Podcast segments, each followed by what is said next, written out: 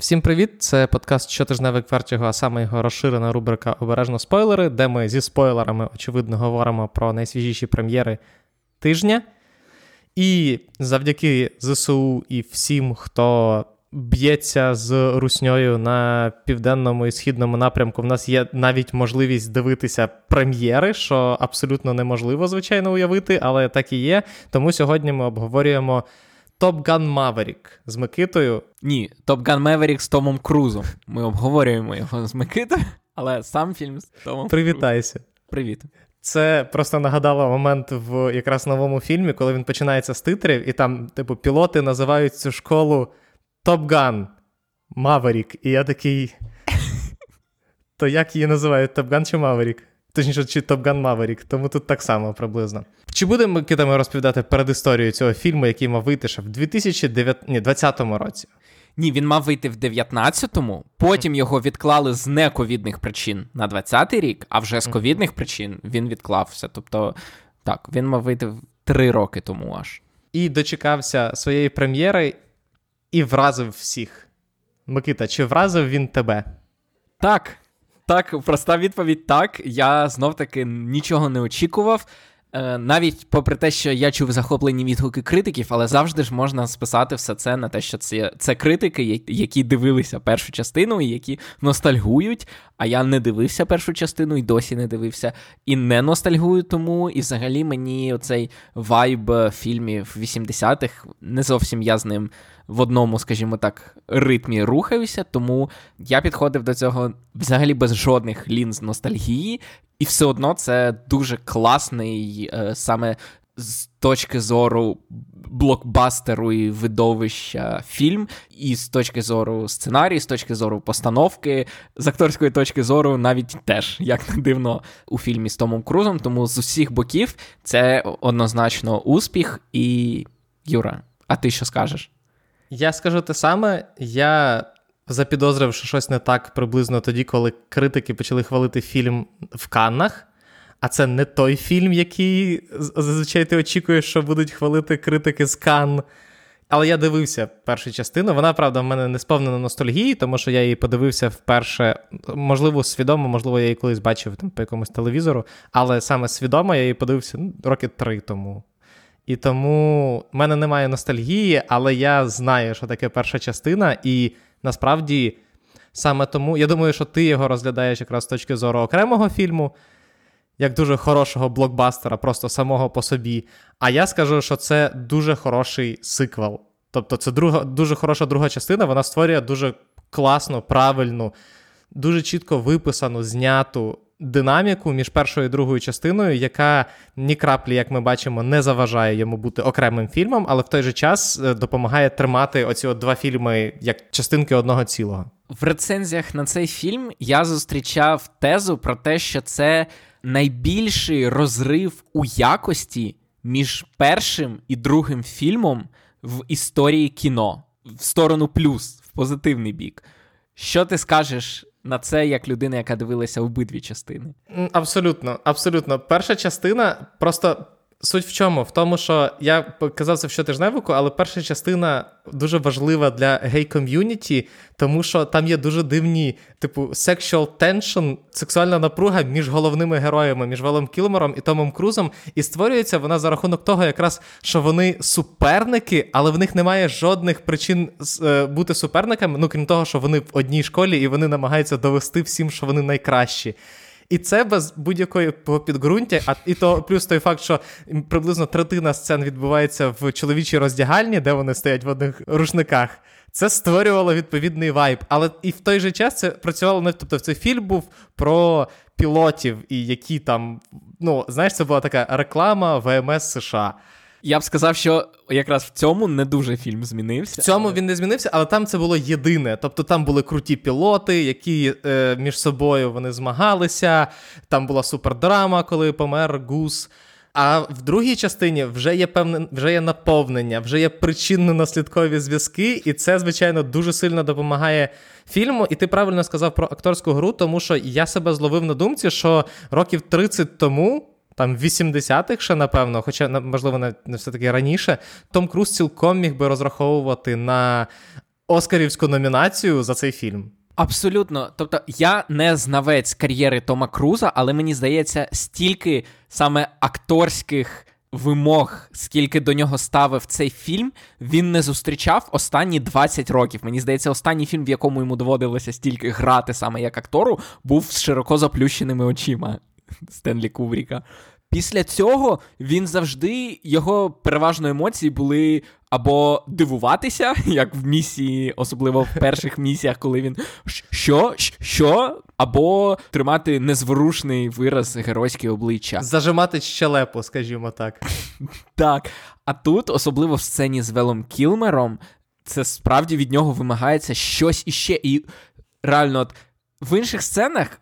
Окей, це Том Круз, але саме в сцені з Велом Кілмером відчувалося, що він реально грає, він так, реально переживає, так. розумієш? І сцена з Велом Кілмером, вона справді особлива, тому що якщо ви не знаєте, то не випадково у його персонажа такі проблеми, бо з голосом і взагалі зі здоров'ям, тому що такі самі проблеми зі здоров'ям у самого Вела Кілмера. Він майже втратив голос, він точно не звучить як Вел Кілмер, і він через це припинив акторську власну кар'єру. Uh-huh. І цей фільм він надзвичайний. Tribute йому як актору і як людині, тому що е, Вел Кілмер це я б не сказав, що він всю свою кар'єру був актором першої величини, але це та людина, про яку у всіх завжди найпозитивніші спогади. Uh-huh. У нього завжди най, найщиріше, найактивніше спілкування з фанатами, з колегами по цеху. Тобто, не знаю, чи можна сказати, що це актор такого рівня, як Том Круз, але порівняно з Томом Крузом. Ну слухай. Я думаю, що так, що до того, як в Кілмера почалися проблеми з, зі здоров'ям, які суттєво завадили його акторській кар'єрі, він він був Бетменом, він зіграв Джиммі Моррісона, він Джима Моррісона, даруйте. Він грав в Шейна Блека в Kiss Bang Bang. Тобто, в принципі, я не знаю. Я думаю, що і я ще не назвав приблизно, я не знаю, 90% фільмів 90-х, де він фігурував в перших ролях. Вел Кілмер все-таки більше зірка з 90-х, але справді стільки е, хороших відгуків і щирого спілкування з фанатами, скільки він е, робить, то ну, таких акторів насправді мало, і приємно, що в такому величезному блокбастері знайшлося місце для е, душевного моменту за його участі. Більше того, якщо ви бачили першу частину, то цей душевний момент стає ще важливішим, тому що ну, коли ти дивишся другу частину, ти не розумієш, наскільки. Ну, Вел Кілмер, по суті, був головним антагоністом першої частини, який в фінальному секвенсі, даруйте за спойлери, в фінальному секвенсі першої частини стає парт... ну, справжнім партнером. Що, звичайно, в контексті гей-ком'юніті зазвучить інакше, але по факту, по факту, вони, він стає справжнім, тому що вся суть першого фільму, що Маверік він надто егоїстичний, надто дерзкий, да, надто шибайголова, він не може грати в парі, а Айсмен він більш правильний, і тому він дослужився до керівника Тихоокеанського флоту. Але в кінці вони знаходять спільну мову, і все закінчується на оці от фотографії, коли вони пожимають одне одному е, руку. Те, що було відзеркалено в дуже умовно відзеркалено в стосунках Рустера і Хенгмена. Але там було це дуже мінімально, а там прям це був катарсис, коли вони, знаєш, от це класичний троп, коли антагоніст стає позитивним персонажем. І тут, як показано, наскільки сильно вплинув Айсман на життя Маверіка. Ну, як вплинув, фактично, завдяки Айсмену Маверік досі працює, так, власне, так, я ж кажу, в ну, військово-морських тобто, силах. Наскільки близька їхня дружба, то це дуже сильно посилює е, саме перший фільм. і Мені я був страшенно радий цій сцені, був страшенно радий бачити Вела Кілмера. І дійсно, вона емоційно дуже класно зіграна. І дуже, звичайно, в цьому, як не дивно, фільмі грає сценарій, тому що цей момент, коли в нас дуже драматична е, сцена, і вона. Не розбивається, а підкреслюється цим жартом, коли він в нього питає, хто з нас кращий mm-hmm. пілот. Це це дуже крута робота. Це ну, дуже тонке вміння не зіпсувати атмосферу невлучним жартом, окей, не невчасним жартом. Ось. А саме підкреслити цю атмосферу, підкреслити їхню дружбу це дуже круто. Так, і це, якщо ми викреслюємо всі екшн сцени в фільмі, а це, мабуть, 70% так. фільму, то то якраз е, діалог, е, і взагалі це важко навіть назвати діалогом, але спілкування Айсмена з.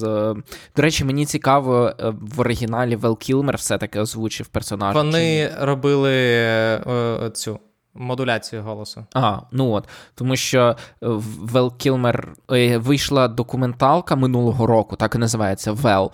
І там.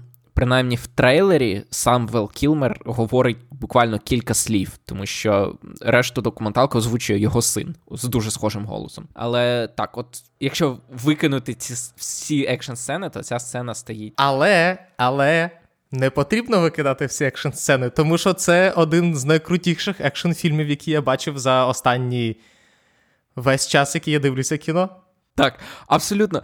Розумієш, не було у мене під час фільму жодних взагалі сумнівів, що це справжні літаки, а актори справді сидять в кабінах. Тобто я розумію, що це актори, і літаки е, не завжди справжні, іноді це макети, і а кабіни взагалі зазвичай, ну окрема кабіна, uh-huh. спеціально, щоб можна туди було поставити камеру, і там немає ніякого ні неба над ними, нічого. Але настільки як знято і як зіграно, і розумієш, це навіть в таких дрібницях, що, наприклад, літак різко вгору, і вони реагують на це тілом, розумієш? А знаєш, чому Микита? Тому що вони знімали це все самі в літаках. Тому що Том Круз змусив всіх. Літав один Том Круз, решта сиділи в кабінах. Літав один Том Круз. Літав особисто так, але при цьому вони самі. Ну тобто, актори пройшли цілий трену... тренувальний табір від Тома Круза для того, щоб зніматися в літаку. І цей табір включав не тільки фізичну е, підготовку, але і кіношколу, тому що вони самі по факту себе знімали в кокпіті. Вони самі е, керувалися камерою, вони самі її виставляли, вони самі її контролювали під час зйомок. Тому це не просто чуваки на, фоні зеленого екрана сидять в літаках. Так, це правда. Ось і це надзвичайно, але не тільки в цьому, навіть розумієш, коли я взагалі вчився дивитися кіно, а цей процес не закінчується досі. Але одна з одне з головних запитань це там, що робить режисер? Як зрозуміти, хороший режисер чи поганий режисер? І одна з речей це е, блокування сцени. І блокування це просто як в кадрі герої ходять і камера ходить. І один з показників хорошого режисера це що це, це ти в кожен момент фільму розумієш, що відбувається, хто куди іде, хто поруч із ким стоїть. І цей фільм ідеально. В кожен момент фільму ти розумієш, що відбувається, хто куди йде, куди летить, за ким, хто на. Тобто це дуже важко, особливо це повітряні бої. Ти навіть не завжди сам розумієш, що навколо тебе uh-huh. відбувається, хто справа, хто зліва. Але ти в будь-який момент розумієш, який літак над ким, е, хто кого обганяє, хто від кого тікає, хто за ким женеться. В той момент, коли, наприклад, я не пам'ятаю, хто саме ініціював, але коли е, герой Майлза Теллера і Тома Круза, Рустер і Меверік, вони як один над одним були так, їхні так. літаки. Я не пам'ятаю, хто перший перекинувся, але ти в кожен момент розумієш, що саме відбувається, чому вони це роблять і як розлітаються. А це не у всіх людей навіть виходить це зробити в кімнаті. Розумієш, розвести людей по кімнаті, щоб було зрозуміло, хто де стоїть. А тут літаки, які постійно в русі, як... і ти при цьому постійно розумієш, що відбувається. І тому це якраз та річ, яка не кидається в очі, але абсолютно показує якісну режисерську роботу. І я тобі скажу, що ми говорили про якісну акторську роботу, але якість роботи навіть не каскадерів, а пілотів, які виконували всі ці фігури вищого пілотажу. Якщо навіть половина того, що ми побачили в фільмі, це справжні польоти, а не щось намальоване на комп'ютері, це просто виніс мозку. Серйозно. Я, я знаєш, ти завжди, коли уявляєш собі повітряні бої, ти їх уявляєш саме так. Але в певний момент ти думаєш, що ну, все-таки. В літаки не роботи, вони не це не Iron Man, вони все-таки мають якісь е, обмеження і так далі. Але те, що відбувається з літаками в цих сценах, це просто серйозно, абсолютно неймовірна робота пілотів. Я супер вражений. Супер вражений. І знаєш, що найбільше мене, мені сподобалося? Мені цей фільм дуже нагадав Форд проти Феррарі. Угу. Це як це? Competence porn? Так. Абсолютно. Тому що це не просто чуваки круто літають на літаках, а це Маверік, якого всі такі, боже, він легенда, він легенда. І потім він на першому занятті каже цим чувакам, що, типу, ви всі проти мене одного, я буду вас збивати. І потім п'ятихвилинна сцена, коли він просто якимись неймовірними фігурами вищого пілотажу викидає їх одного за одним. Це. Абсолютно круто. Е, але, звичайно, не настільки круто, як вражаюча сцена, коли він проходить маршрут і скидає тренувальні бомби за 2 хвилини 15 секунд, але теж теж вражає. Знаєш, знаєш, зараз буде несподіване порівняння. Знаєш, кого він мені в цей момент нагадав? Кого? Олега Блохіна. А я зараз поясню, це не просто так. Одна з причин, чому Олег Блохін був настільки поганим тренером, це тому, що настільки класним футболістам е, важко бути класними тренерами, тому що вони не розуміють, як цей гравець може отримати м'яч і не обіграти трьох людей, і покласти там під праву ногу, під ліву ногу, обвести і забити. Він то це може зробити, як вони не можуть. І саме через це багато класних футболістів не можуть стати тренером, бо вони пояснюють: ну, а ти візьми і забий з 40 метрів, ну, умовно кажучи. І Блохіну якраз це було дуже важко. Як це так? Він міг це зробити? Він навіть в 50 років щось досі може, а вони не можуть. І у Меверіка десь те саме. Він замість того, щоб їх тренувати, каже. Я вам зараз покажу, як треба. Розумієш? І я розумію, що в фільмі це було показано, що вони вважають, що ця місія неможлива, а він показує їм, що місія можлива. Тому що це все, що робить Том Круз. Так. Останні, Останні 10 років.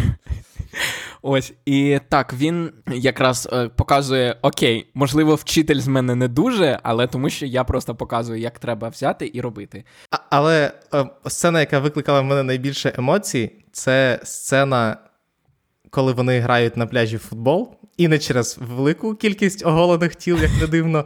Хоча Саша з подивом сказала: блін, тут чоловічі тіла сексуалізуються набагато більше, ніж жіночі, тому що на дівчат там взагалі камера не звертає уваги.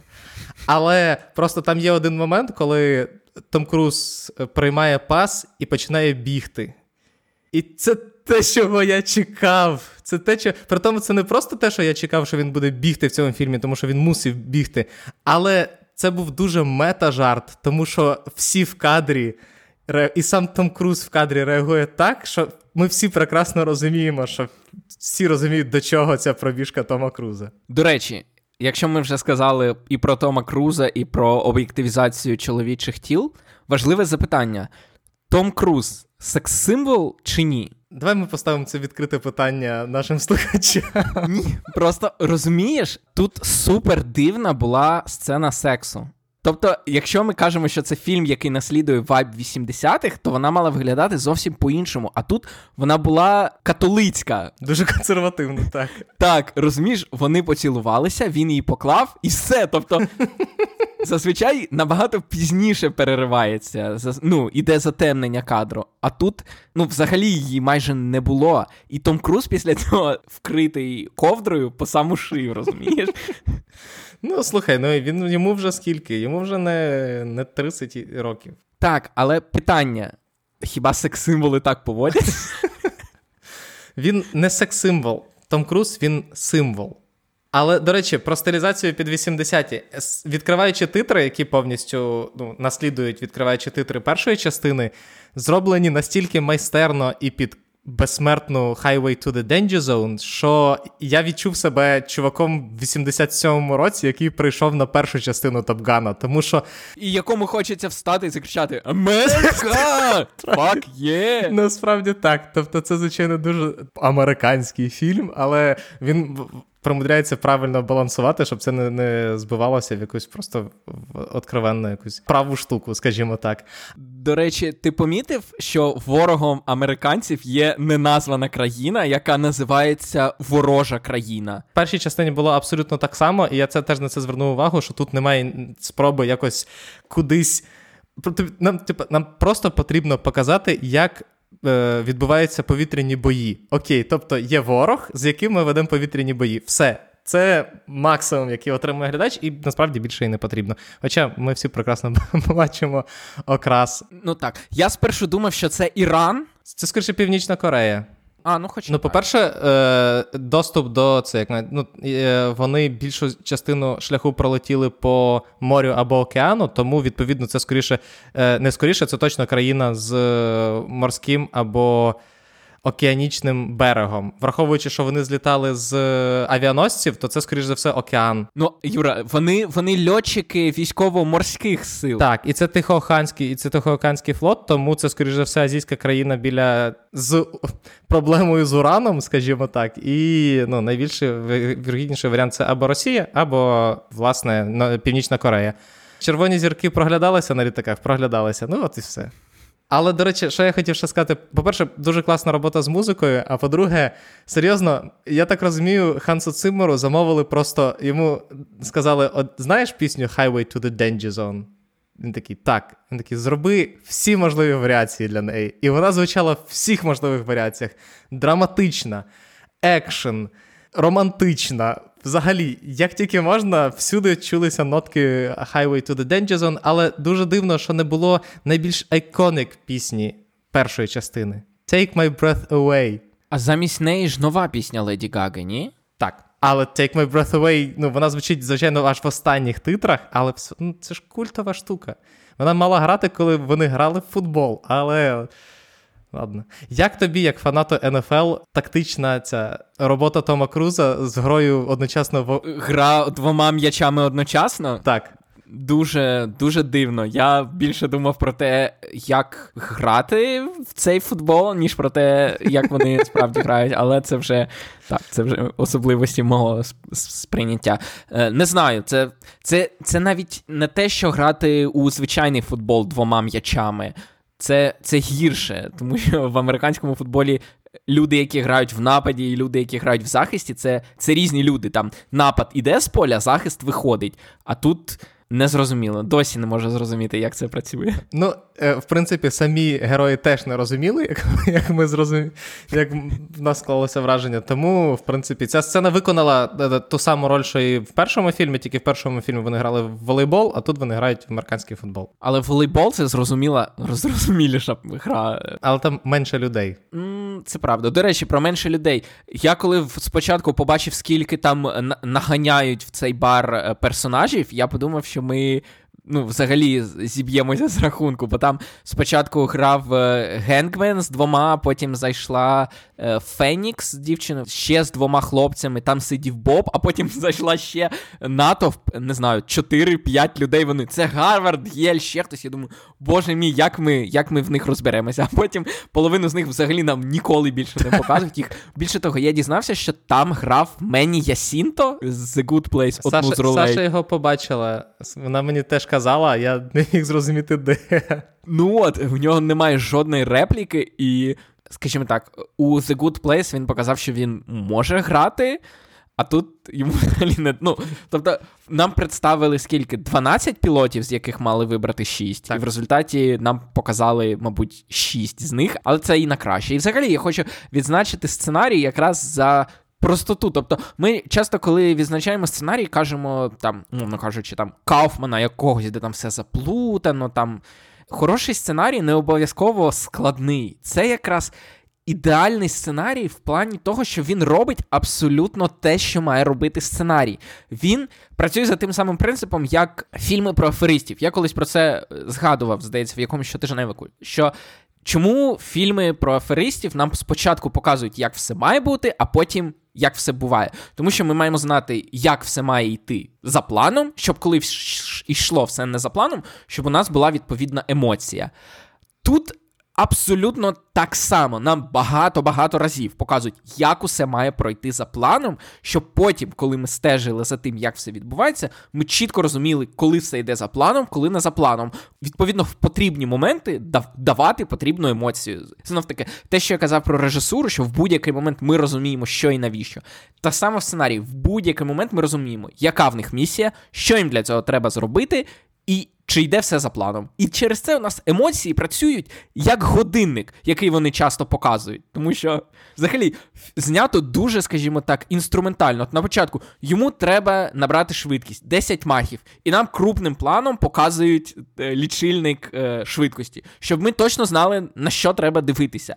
В жоден момент не виникає запитання: е, стоп, а чого вони чого вони сюди прийшли? І саме тому, коли, наприклад, кажуть, що от. Трансформери. Є багато людей, які кажуть, що ви критикуєте трансформери? Нормальний фільм, блокбастер, там щось вибухи. Ні, от це якраз причина. Екшен блокбастеру, він до нього теж треба ставити якісь вимоги, а саме розуміти, що відбувається. В трансформерах півфільму, будь-якого фільму, не зрозуміло, що відбувається. Там екшен сцен це наваляна взагалі груда, машинерії. І там постійно стоп а а, а чого вони сюди прийшли? А а хто ця людина? Навіщо вона їм потрібна? І коли у вас під час перегляду фільму виникають такі запитання, це не означає, що ви чогось не зрозуміли. Це фільм вас підвів, тому що фільм вам це не пояснив. А тут в жоден момент не виникає таких запитань. Тому абсолютно гармонійна зв'язка сценарію і режисури. Я сподіваюся, що ви, коли тільки що слухали Микиту, уявляли, що він дуже активно жестикулює руками, тому що Микита, те, як ти набрав швидкість від 0 до 10 махів за буквально півтори хвилини. Це починалося як просто коментар про сценарій, а закінчилося просто дуже натхненною лекцією. Все правильно, все абсолютно правильно. Я пів лекції, правда, згад... намагався згадати, коли ми говорили про аферистів, і це було коли ми обговорювали місячного лицаря. Окей, я вже не пам'ятаю, коли я це казав. Так, але повертаючись до сценарію. Ти просто згадував Кауфмана, але Кауфмана в тому числі люблять за те, що його складні сценарії, вони в результаті прості. Тобто вони складаються в зрозумілу над цим треба попрацювати, але вони складаються в зрозумілу структуру. І е, як Микита дуже любить повторювати поза подкастами, є складні складні сценарії, а є складні прості сценарії. І от складні прості сценарії люди люблять, тому що вони зрозумілі, а складні складні сценарії не любить ніхто. А Top Gun Maverick — це приклад простого простого, точніше, так, простого простого сценарію, що не дає йому. А ще більший приклад простого простого сценарію це шалений Макс. Останній, який вийшов. Це взагалі найпростіший сценарій з яких, зі всіх, які ви тільки можете вигадати, і він прекрасно працює. Так. Тобто, хороший сценарій це не завжди складно. Якщо працює, значить це хороший сценарій. А тут він працює на 100%. Так. Єдиний, звичайно, мінус невеликий цього фільму. Навіть не мінус, тому що це ладно, його можна стерпіти, але без нього фільм був би кращий. Майлз Це Майлз Теллер? Блін, я тільки хотів сказати. Так, Майлз Теллер. Тому що ми з Сашою ще й сперечалися з цього приводу. Вона казала, що та ладно, він норм в цій ролі. Він. Тобто, в тебе немає. В мене не було відторгнення, скажімо так, але в нього все одно. Тобто, планка, скажімо так, нижня планка, е, він її подолав, так? Так. Але при цьому в ньому немає жодної харизми. Він абсолютно не харизматичний актор, і в його персонажа теж немає харизми. Це тупо те, що у мене записано. У мене в нотатках записано. Теллер добре грає ображеного хлопчика, але у Глена Пауела більше харизми. Тобто з пілотів харизми набагато більше у Генгмена, якого так. грає Глен Пауел. А Майлз Теллер, у нього немає харизми, але свою роль, роль ображеного хлопчика, він грає. Тому що красно. в нього виписана роль, тому що сценарно вона вона вимагає багато реплік і драматичний момент. Але сама по собі, саме по собі виконання цієї ролі Майлза Теллера, воно ніяке. І це дуже сильно контрастується з першим Топ Ґаном, де якраз, е, попри слабкий сценарій. Конкретно харизма Тома Генкса і Вела Кілмера давали Круза. можливість. А що я сказав? Генкса. Да, приїхав.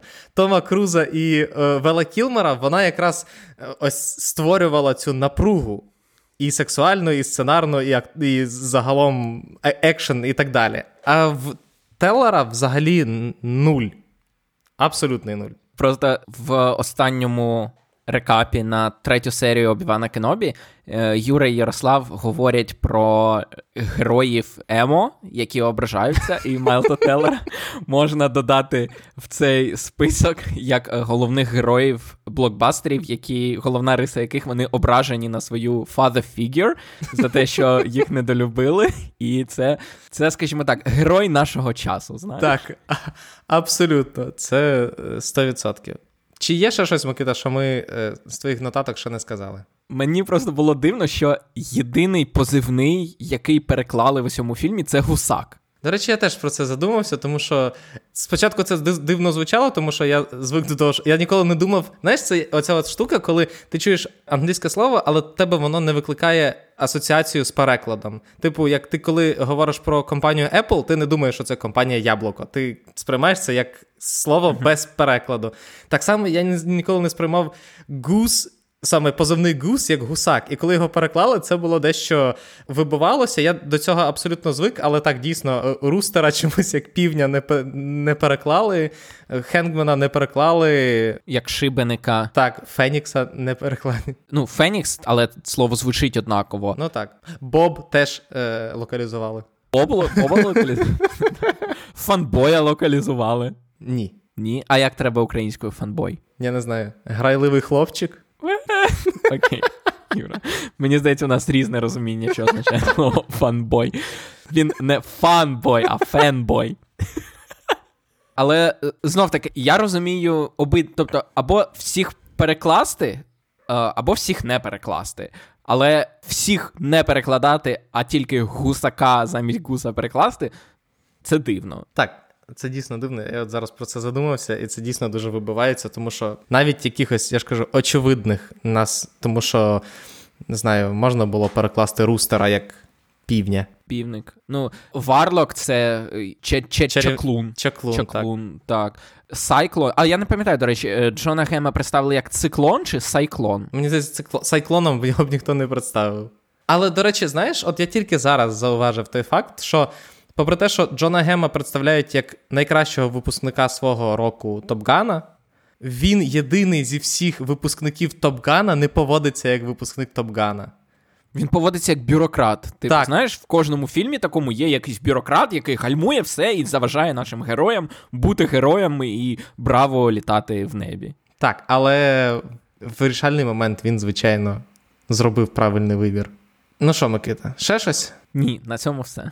Я хотів на завершення сказати тільки, що е, Джозеф Косінський дуже хороший візуальний режисер. І якщо е, Микита казав про те, що цей фільм дуже такий competent spawn, крім цього всього, він ще й фільм для справжніх чоловіків. І не з точки зору не з точки зору саме гендеру, а саме для людей, які вважають що вдягнути шкіряну куртку, сісти на байк і нестися в е, західне сонце це круто. От він для таких людей. Це підказує, що й у будь-який вільний час герой Тома Круза порпається в двигуні. Як так. знаєш, справжній мужик, є вільна годинка, ну можна піти в гараж, щось там поробити. Але знов таки, я тут е, якраз е, не відштовхуюся якраз від якихось гендерних штук. Тут просто, якщо вам подобається от, оця от Е, скажімо так, вайб шкіряної куртки і мотоцикла, оце, от, в принципі, фільм для вас. Я все-таки вважаю, що коперсатися в двигуні машини це невід'ємна це частина цього вайбу, тому так. що коли він, скажімо так, примирюється з рустером, що вони роблять разом? Вони разом, разом. коперсаються в двигуні. Це знаєш, як виріс у тебе хлопець, і ти такий, ну все, тепер ти дорослий, ходімо разом лагодити. Москвіч в Так, єдине, що е, фільм мені настільки нагадав Форда проти Феррарі, що і я насправді настільки готувався до того, що Маверіка вб'ють, тому що це було, в принципі, абсолютно логічним для його персонажа. Що в фінальній абсолютно ну, в останній сцені фільму, коли вони з Дженніфер Конелі піднімаються на літаку. Думав, вони розіб'ють. Тому що тому що в Форді проти Феррарі я знав, чим закінчилося життя Кена Майлза, і я до останнього переживав, щоб нам не показали, тому що це такий натхненний фільм, і він так би сумно закінчився. А вони, а Джон Менголд вирішив його закінчити прямо в останній сцені, просто вбивши, даруйте за спойлер, героя Крістіана Бейла. І не те, щоб я вірив, що вони розіб'ються, але вони піднімаються на цьому літачку, який він сам тільки що крутив. І я подумав: вау! До речі, я коли дивився цю сцену, я теж згадав те, як закінчується Форд проти Феррарі. Я подумав, що якраз Джозеф Косинський і Джеймс Менголд це, скажімо так, мабуть. Одні з найнедооціненіших сучасних режисерів, тобто вони переважно працюють е, зі студіями, тобто у них немає якихось артистичних фільмів, які дали б їм розвернутися наповну, але вони завжди працюють дуже компетентно, дають дуже якісний результат і, взагалі, доволі професійні. І... Ну, я з тобою я з тобою згоден, але в той же час мені здається, що в Менголд все-таки вищий за статусом, тому що в нього є Логан, в нього є Форд проти Феррарі, в нього є переступаючи межу. Про Джонні Кеша з Хоакіном Феніксом. Тому, в принципі, мені здається, Менгл це таки вищий за Косінський, тому що в Косінській є не дуже невдалий другий трон з точки зору Візуально він дуже крутий, але з точки зору сценарію і з точки зору бокс-офісу він невдалий. В нього Oblivion, який хороший, але не настільки, щоб про нього багато хто згадував. І от. Що ще з такого, що я міг. У нього цього року якраз вийде Spider-Head, на якому ми якраз можемо перевірити, наскільки так. він. Тому е, зрозуміло, що Top Gun йому однозначно в плюс. І це, я ж кажу, візуально Касінський, як е, людина, яка починала з режисури музичних кліпів і рекламних роликів, він на візуальному стилі дуже знається, і якщо правильно його використовувати як режисера, він прекрасно справляється зі своєю роботою. На цьому все. Дякуємо, що слухали нас. Підтримуйте ЗСУ, підтримуйте волонтерів, підтримуйте всі разом нашу перемогу, тобто шлях до перемоги над Москвою. При цьому не забувайте берегти себе, розкручуватися, трохи десь відпочивати, десь давати собі якусь послаблення. Слухайте наші подкасти, слухайте щотижневик, слухайте обережно спойлери, слухайте рекапери, де скоро вийдуть. Або якщо ви це слухаєте в понеділок, то вже вийшли дивні дива, і виходить Обіван, і будуть виходити The Boys, і ми з Микитою будемо ще обговорювати Хекс, і дуже багато всього буде на рекаперах. Крім цього, опівнічний сеанс якраз цього тижня вийде з новою серією з новим подкастом, де де Микита з Сашою обговорюють зловісних марців, нагадуючи про те, чому Сем Реймі знімав е, нового доктора Стренджа. Крім того, ігровий вісник в нас є. В нас дуже багато подкастів є. Треба резервувати як мінімум 5 хвилин на те, щоб я про них розказував. Підписуйтесь до нас на Patreon. Там подкасти з'являються швидше, там ми проводимо опитування стосовно того, про що говорити в подкастах, і загалом активно спілкуємося з читачами. І все. До наступних зустрічей. Па-па. До побачення.